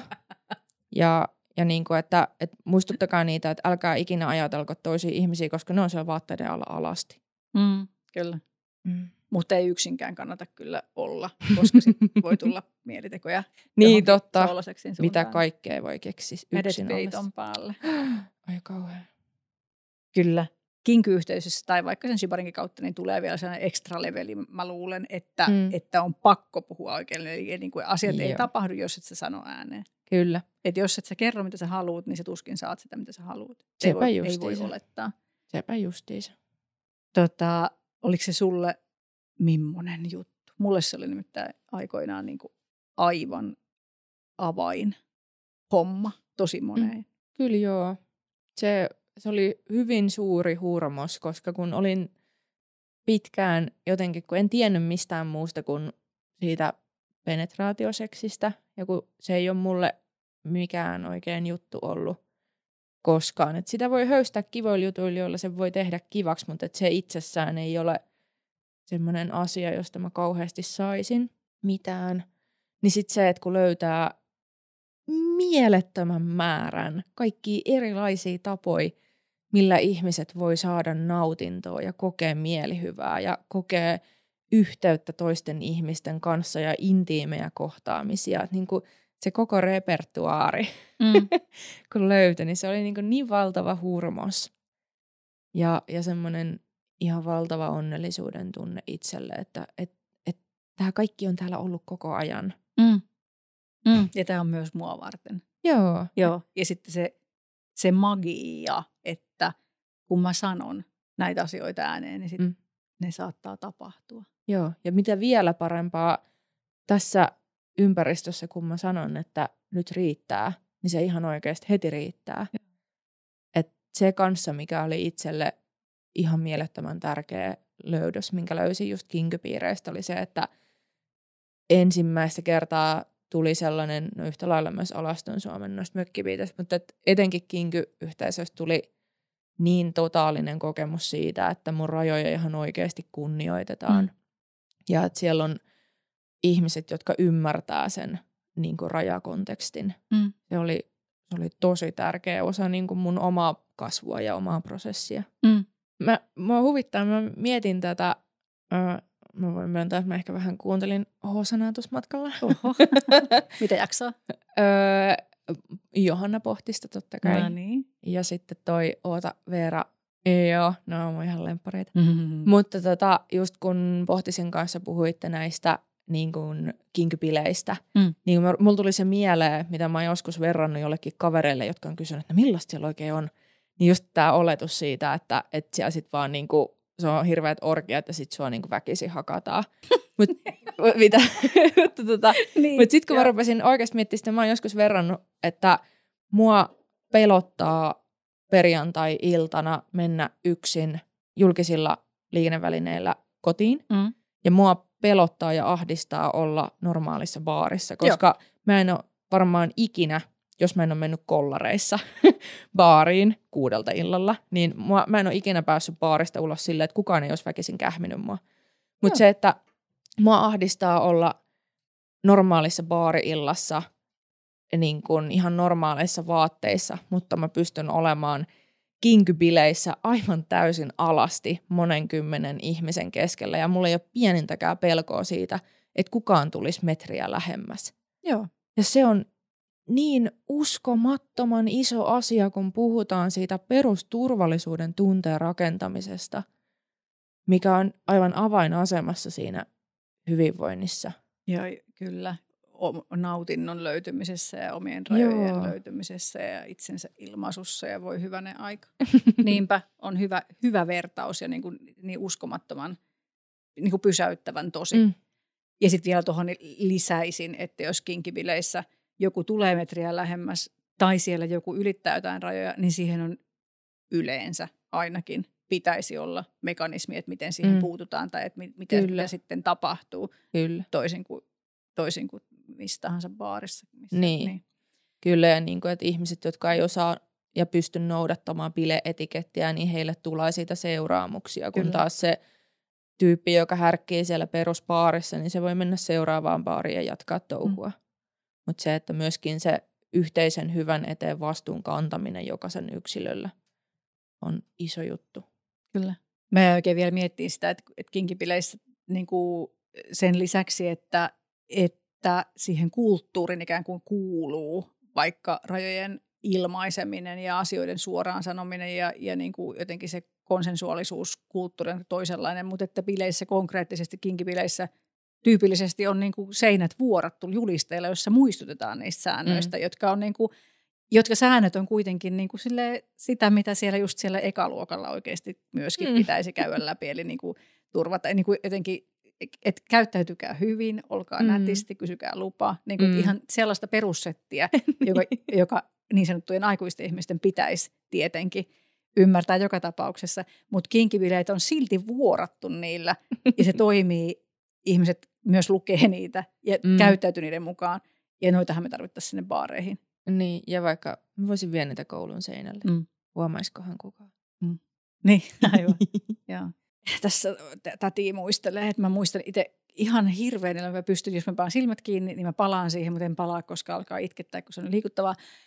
Muistan hirveän elävästi vielä sen, miten jännä, iso ja jotenkin syvälle johonkin niin kuin ylpeytä ja häpeään osuva asia oli se, kun ensimmäistä kertaa kävi neuvottelua toisen ihmisen kanssa siitä, että minkä, mitä asioita toivoo sessiossa. Joo. Eli kun mä ensimmäistä kertaa sanoin ääneen, mm niitä asioita, mitä mä haluan. Että mä niin kuin spesifisti mä haluan, että mm. minä, to, ei, ei niinkään se, että mitä ei toivo, se ei lista on helpompi, mutta se juolista, niin sen äänen mm. sanominen oli semmoinen niin syvän jotenkin noloustripin ja häpeätripin asia, että siitä jäi pysyvä hohde sisään. Että mä sanoin ääneen, että mä haluan, että sä satutat mua, tai mä haluan, että sä sidot mun kädet, tai mä, mä, mä toivon, että sä teet mulle tällaisia tällaisia asioita, mm. joita nyt en tässä yksityisasioina ja eteenpäin. Mutta jo, esimerkiksi jo pelkästään se, että mä haluan tuntea mm. kipua ja fiilistellä, että miltä se tuntuu. Mm.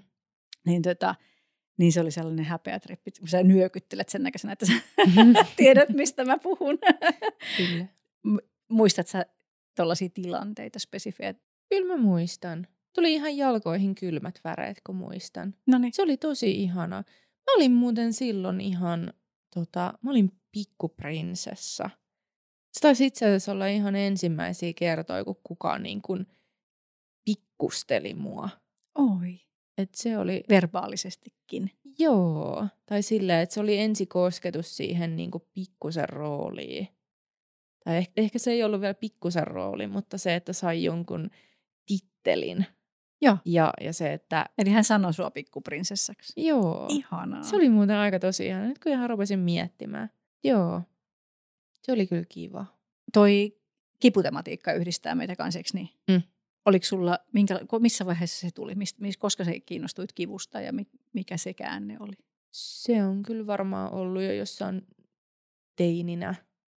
Jotenkin tuntuu, että – että omat kaipaukset oli sellaisia, mitä, mitkä ei niinku toiselle olisi ollut ok, just vaikka jotkut kiputeemat. Et siinä meni aika pitkää sitten, kun niitä vaan niinku pyöritteli, pyöritteli keskenään ja ne mahdollisuudet, mitä olisi voinut olla sitä kokeilla ja toteuttaa, niin ehkä sitten joku, joku häläriitellä soi siitä, että tämä tyyppi ei ole ihan kartalla siitä, että miten näissä kuuluisi edetä onnistuin kyllä pari luotiin väistämään nuoruusvuosina hmm. siinä. Mutta sitten kun pääsi paremmin skeneen tai niinku tänne kinky, kinkypuolelle, niin löysit näitäkin mahdollisuuksia ja niitä tilanteita, missä pääsi tutkimaan sitä omaa, omaa suhdetta kipuun. Joo. Haluatko kertoa että Mä voin avata kyllä omaan. Mä, tai mä voin itse asiassa ihan ensin nopeasti avata, että mulla se lähti silleen, että niin kuin mulla kauhean monikäänne mm. itse asiassa elämässä on lähtenyt, että mä oon ensin funtsinut sitä jotenkin tosi teoreettisella tasolla. Mm. Jollain semmoisella niin kuin hyvinkin akateemisella tai jollain, niin kuin, että tämä ilmiönä kiinnostaa minua. Mulla ei ollut mm. hajuakaan, että liittyykö se mun seksuaalisuuteen mm. millään tavalla. Ei saa miksi, saa miksi. Okei, okay, no niin. Joo, ja sitten mun eka kipukokemus oli sellainen, sellainen ystävä, joka antoi mulle mm. piiskaa, josta mm. mä en vaikka esimerkiksi itse ollut erottisesti kiinnostunut siitä ihmisestä. Joo. Ja sitten mä niin kuin vaan silleen synapsit paukkuin, että mitä tämä on, mitä tämä on, mitä tämä on. Joo. Musta tuntuu, että se varmaan lähti jo vähän silloin joskus yläkouluaikana, kun on sitä sellaista läpänheitto niin kuin pyllyllä läpsimistä ja sellaista, niin kuin, että toisaalta niin kuin sitä teemaa ei oikein ymmärretä, mutta toisaalta taas joku siinä on semmoinen, että siitä revitään hirveästi huumoria ja, mm. ja se on semmoinen, kun etitään sitä, että miten toista voi koskettaa ja mitkä on niitä tilanteita, missä voi vähän vaikka läpätä toista pyllylle. Että niissä jo tuli semmoinen, että tää, tää, tää jotenkin, tästä saa niin hyvät sävärit. Et, Meillä, et, silloin kun mä olin yläkoulussa, me tehtiin niitä sellaisia, miksi, miksi niitä sanottiin? Joo. Toisella kerralla toiseen suuntaan. Mikä se oikein on? Mutta semmoista kuitenkin ihanaa kitkaa. Joo. Kyllä. Eli, joo. Kaikki tuommoiset niinku eri aisti, aistimusten tunnustelut ja fiilistelyt oli kyllä kivoja. Joo. Ja sitten sä lähdit miettimään, että mikä tämä on. Joo. Kyllä mä lähdin, ja se, niin kuin, että mä rupesin ihmettelemään. Tässä päästään taas tähän pikkusuuden niin. ihmettelyyn. Että mä, niin kuin, mä rakastan ihmetellä asioita ja sitten kun mä rupean ihmettelemään, niin sitten mä lähden hamuamaan tietoa ja etsimään. Ja se, miksi mä päädyin niin kuin, tänä päivänä tekemään nuorisotyön näkökulmasta kinky-tutkimuksen niin kuin opinnäytetyönä oli myöskin se, että – miksi ei löytynyt silloin oikeasti hyvää faktatietoa asiasta, että mä olisin voinut tietää lisää ja mä olisin tiennyt etukäteen, että mitkä teemat on tärkeitä, just vaikka joku etukäteiskeskustelu ja rajat ja turvasanat Joo. noissa tilanteissa, jotta sitten niitä olisi päässyt sanottamaan ja, ja tutkiskelemaan sitten jonkun samanmielisen kanssa. Niinpä. Mutta sitten mä lähdin sitä, mä tykkään ihan hirveästi aina tutkia asioita. Tämä seksuaalisuuskin oli sellainen, että mä sitä mussutin niin hirveän pitkään vaan yksin, että minä vaan hamusin kaiken tiedon ja katoin kaikki Wikipedia-sivustot varmaan 16 kertaan, kun piti vaan saada lukea uudestaan ja niin kuin etti vaan tietoa ihan hulluna. Ja. Niin tässäkin se, että, että mikä se, niin se kipu on ja miksi, mikä homma. Hmm. No mikä homma se sulle on? Mä en osaa itsekään vastata sitten tuohon, jos heität pallon, niin heitä vaan, mutta mä en osaa vastata.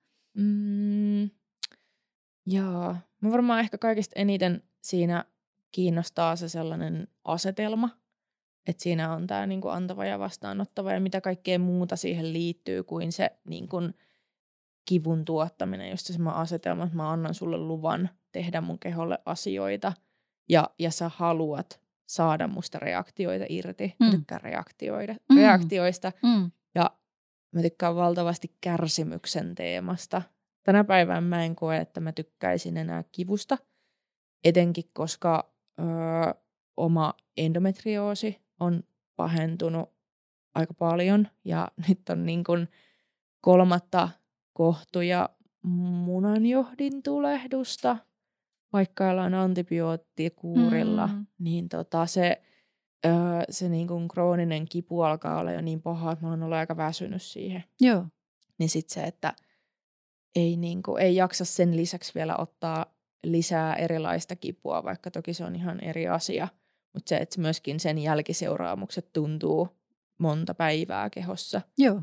Mutta aikaisemmin kyllä tykkäsin kovasti ja tänä päivänä tykkään aiheuttaa kipua, koska mä tiedän sen omista kokemuksista, että miten iso juttu se voi olla ja mitä kaikkea siihen kietoutuu ja miten kokonaisvaltaisia ne tilanteet on niin sä pystyt niin kuin sijaiskärsijän kautta nauttimaan Joo. edelleen siitä Joo. kivun saamisesta Joo, tai niin kuin se, antamisen kautta. Mm. Kyllä, se, se on ihan parasta. Ja musta tuntuu, että mä oon aika hyvä niin kuin silleen, konsensuaalisen kivun antaja juurikin sen takia, koska itsellä on aika paljon sitä kokemusta, mm. että mikä on hyvää kipua, miten, miten mä voin vastata tällaiseen toiveeseen – Joo, ja minkälaisia erilaisia kipuja on niin. tai miten, miten sitä voi annostella. Tai sen, kyllä mä kanssa jotenkin lasken, että se, että, että on kokemusta pöydän molemmilta puolilta, niin tekee aika hyvää. Ei niin, että kaikkien sadistien tarvitsisi jotenkin kokeilla kaikkea itseensä. Mutta, mun, tai varmasti... voisi, se olisi, se olisi, mun, mun maailmassa se olisi tosi ihanaa. Mä voisin rallatella pikkusena ja katsoa, kun kaikki domi, dominoivat ja true masterit saisi piiskaa. tai hakkaisivat itse itteensä tai toisiaan. Joo. Mm. Oh, oota, pien hetkin, hiljainen hetki. Joo, ajatellaan mitään spesifejä tyyppejä. Ehkä vähän. vähän vaan. mutta, mutta koska haluamme antaa tilaa moninaisuudelle, niin on myös toisenlaisia tapoja olla sadisti. Ei tarvitse kokea kaikkea itse.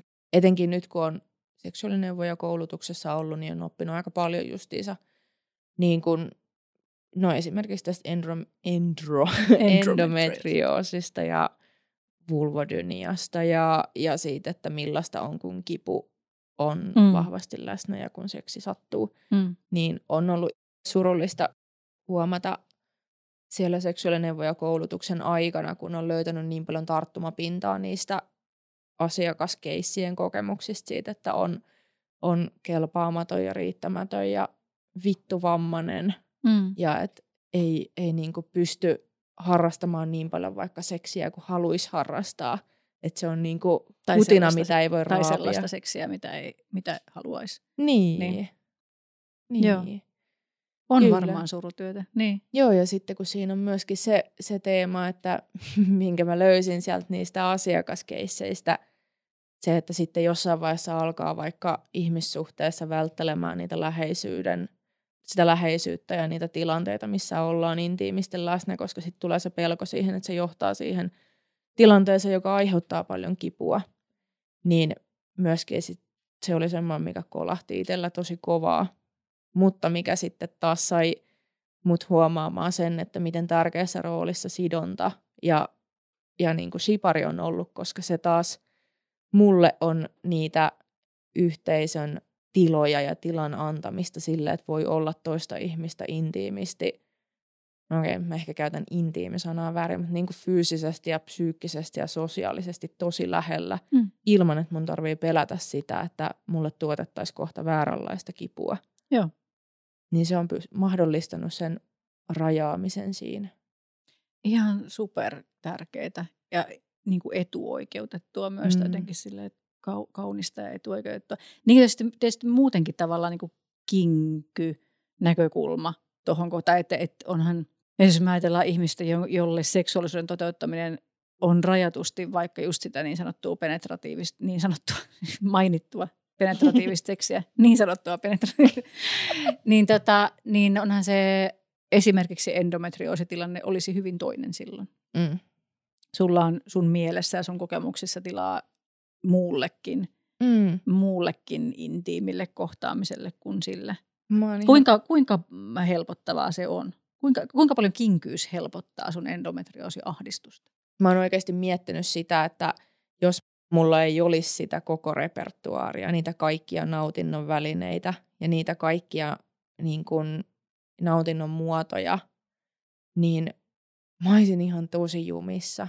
Mulla on kuitenkin niitä, niitä paikkoja ja niitä tiloja, joissa mä pystyn nauttimaan toisten ihmisten kanssa ja saamaan sitä niin kuin, tietyllä tapaa tyydytystä. Se, että on myös muutakin kuin vaan se yksi tapa, Mm. niin kyllä se helpottaa tosi paljon. Mm. Et jos ainoa vaihtoehto olisi se penetraatioseksi, niin voisin olla aika rikki. Niinpä, hetken hiljaisuus tällekin. Hoho, kyllä. Hetken hiljaisuus sun vasemman käsivarren myös. Voi haluaisitko kertoa minulle siitä vähän? Ja haittaako sua, että mä vähän niin kuin erotisoin sitä? Tai tosi paljon?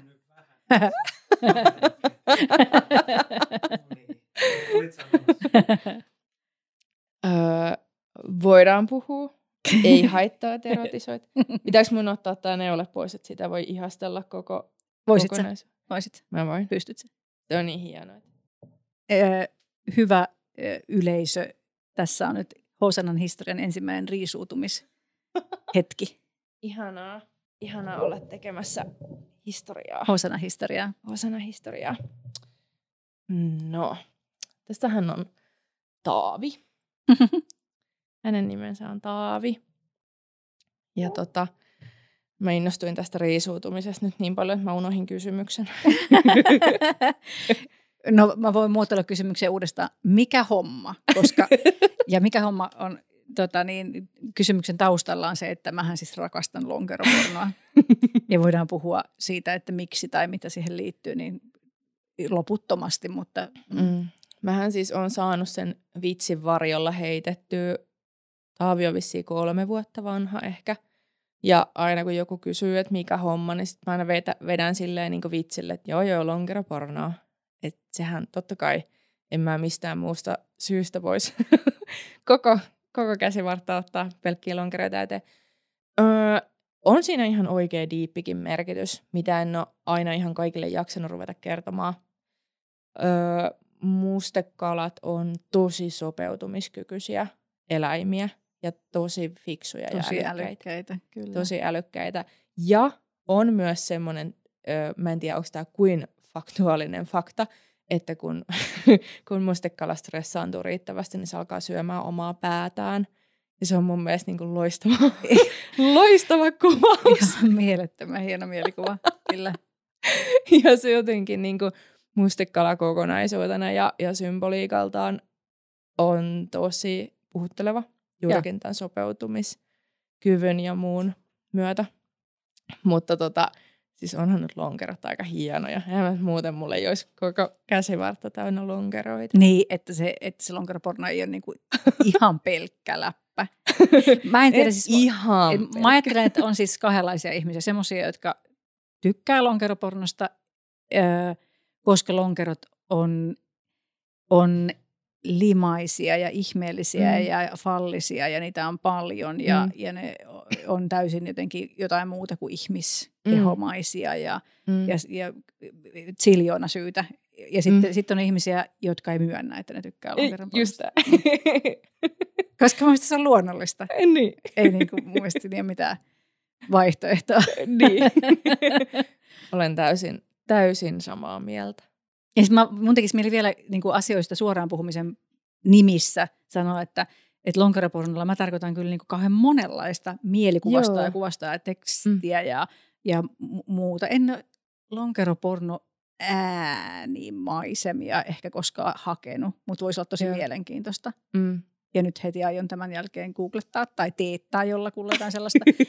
Mutta että, että kysymys ei ole esimerkiksi pelkästään siitä, että ne lonkerot toimisivat niin kuin penikset. Mm. Mutta on ehkä ihmisillä sellainen jotenkin eka mielikuva. Joo. Ja sitten toka mielikuva on se, että ne jotenkin kuristaa tai jotenkin Joo. vangitsee tai jotain. Mun mielestä on aivan hirveästi Mm. muita variaatioita ja tasoja. Ja... Joo, kyllä. Jotenkin itse, jos mietin lonkeropornoa, niin mitä tulee ensimmäiseen mieleen, joka herättää tunteita, on se sellainen niin kuin kokonaisvaltainen kosketus mm-hmm. mm. ja se sellainen sively ja hively ja Kyllä. hyvänäpito Joo, kyllä. ja jotenkin semmoinen. Ja liukkaus. ja liukkaus ja limaisuus. Ja limaisuus. Joo. Kyllä. Joo. Joka, joka vie myös sellaiseen, mä tykkään siinä myös siitä sekä teoreettisesti että käytännön puolesta, että siinä on jotain sellaista, joka ylittää rajoja tai jotenkin, joka Mm. mm. ei ole selkeää tai selvärajaista. Mm. Me ollaan ihmiset jotenkin tällaisia, meidän rajat on Mm. niin kuin tässä, iho on Mm. mm. tämmöinen ja näin, Mm. mutta että sitten kaikki, mikä on vähän limaista tai jotenkin vähän valuvaa, on kiinnostavaa Mm. sen takia, että se, sinne, se ei olekaan niin kuin selkeärajaista. Joo. Ja mun mielestä se on aina eroottista. Mm. Voinko mä heittää yhden faktuaalisen faktan täältä? Joo. Heitä. Tuosta tulee muuten uusi, uusi sanonta. Mm. Meillä pitää olla aina sellainen osuus. Faktuaalinen fakta. Mm, sit Ihanaa. se pitää kirjoittaa sille F-U-C-K. Tuaalinen. Mä täällä, joo, Mm. kyllä. joo, nyt mä sanon, että mä keksin ton. Siis äh, ihan vaan tässä joutuu vähän googlailemaan, että mitä lonkeroporno on, Mm. koska siis itse tykkään niinku oluesta ja tämän tyyppisestä. Ja sit mä ajattelin, sit, Tämmöiset parin tölkin meiningit. niin mä ajattelin, että nyt on niinku tosi kovaa fanitusta, että se on niinku retrona tullut takaisin harmaa. Mm-hmm. Mutta tota, siis löysin vaan tällaisen äh, glamour.comilta, käännän nopeasti englannista suomeksi, että äh, ilmeisesti shunga, shunga äh, on japanilaista erottista äh, puu, äh, woodblock carving, mitä se on, Mm. puukaiverrusta, mm. ähm, joka on äh, vanha äh, antiikkinen tapa ja erittäin vaikea, cumbersome, erittäin vaikea tota, tapa katsella pornoa. Ja ja tota, sieltä tulee esimerkiksi The Great Wave of Kanagawa, The Great Wave of Kanagawa, eh, josta saamme siis sen eh, aaltoemojin. Ja tsekatkaa, mitä mulla on päällä tänään. Tyyppi. Tam, tam, tam. No niin, sä oot sittenkin tässä lonkeroporno-jutussa Sä oot mukana. ytimessä. Joo. Joo. Ja, ja siis halusin päästä. Kaikki tää oli vaan sen takia, että mä löysin itselleni uuden paininimen. Ja, ja se on mikä? Uh, it was low key super horny. Low key super Mä horny. mitä siinä pitää painottaa. Low key super horny. Joo, joo. Low key super horny. Vähän niin kuin superkiimasta. Kyllä. Kiitos Karri. Tää, ja sit näihin kuviin, näihin tunnelmiin, onko, onko parempaa tapaa jotenkin vetää yhteen hoosana keskustelua supersiirin kanssa kuin lonkeroporno? Mä tykkään tästä supersiiristä enemmän ammattikorkeakoulussa. Mä tituleerattiin seksisipeksi. Mä tykkään tästä, että mä evolvaan tähän suuntaan. Niin, niin super, superseksi tai seksi super. Joo. Ei ihan siis, ihan huikeita kun tulit. Kiitos ihan hirveästi kun tulit. Mä olisin voinut jatkaa sun kanssa vielä seitsemän tuntia nyt seuraavasta seitsemästä asiasta, mutta ehkä me säästetään niitä. Mm. Koska ei makeaa mahan täydeltä lapset. No Ei. siis en ole samaa En mieltä. niin läppä. Aina ennemmin överit. Joo. Aina. Aina ennemmin överit kuin vajarit. Kyllä. Kyllä, ja kaikki typerät säännöt on tehty rikottaviksi. Joo, jotkut säännöt on ihan fiksuja ja niitä ei tarvitse aina rikkoa ja, ja Mm. tilannetta joku ihan ok. Ja, ja, siis kyllä aikuistelukin, se on ihan ok, kunhan muistaa, että se on aina osittain larppaamista, eikö niin? Se on, joo. Se on niin larppaamisen larppaamista. Ja kaikki kunnia larppaamiselle. Ky- kaikki. Tämä on kyllä niin konsensuaalista ja niin huomaavassa, että mä en kestä. Oh, joo. Mut joo. joo. Kyllä.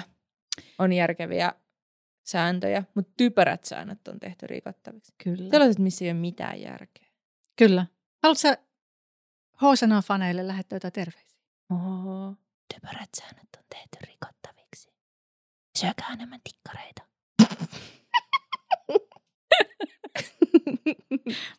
Mutta ei saa nuolla mikrofonia. Vähä. Ai että.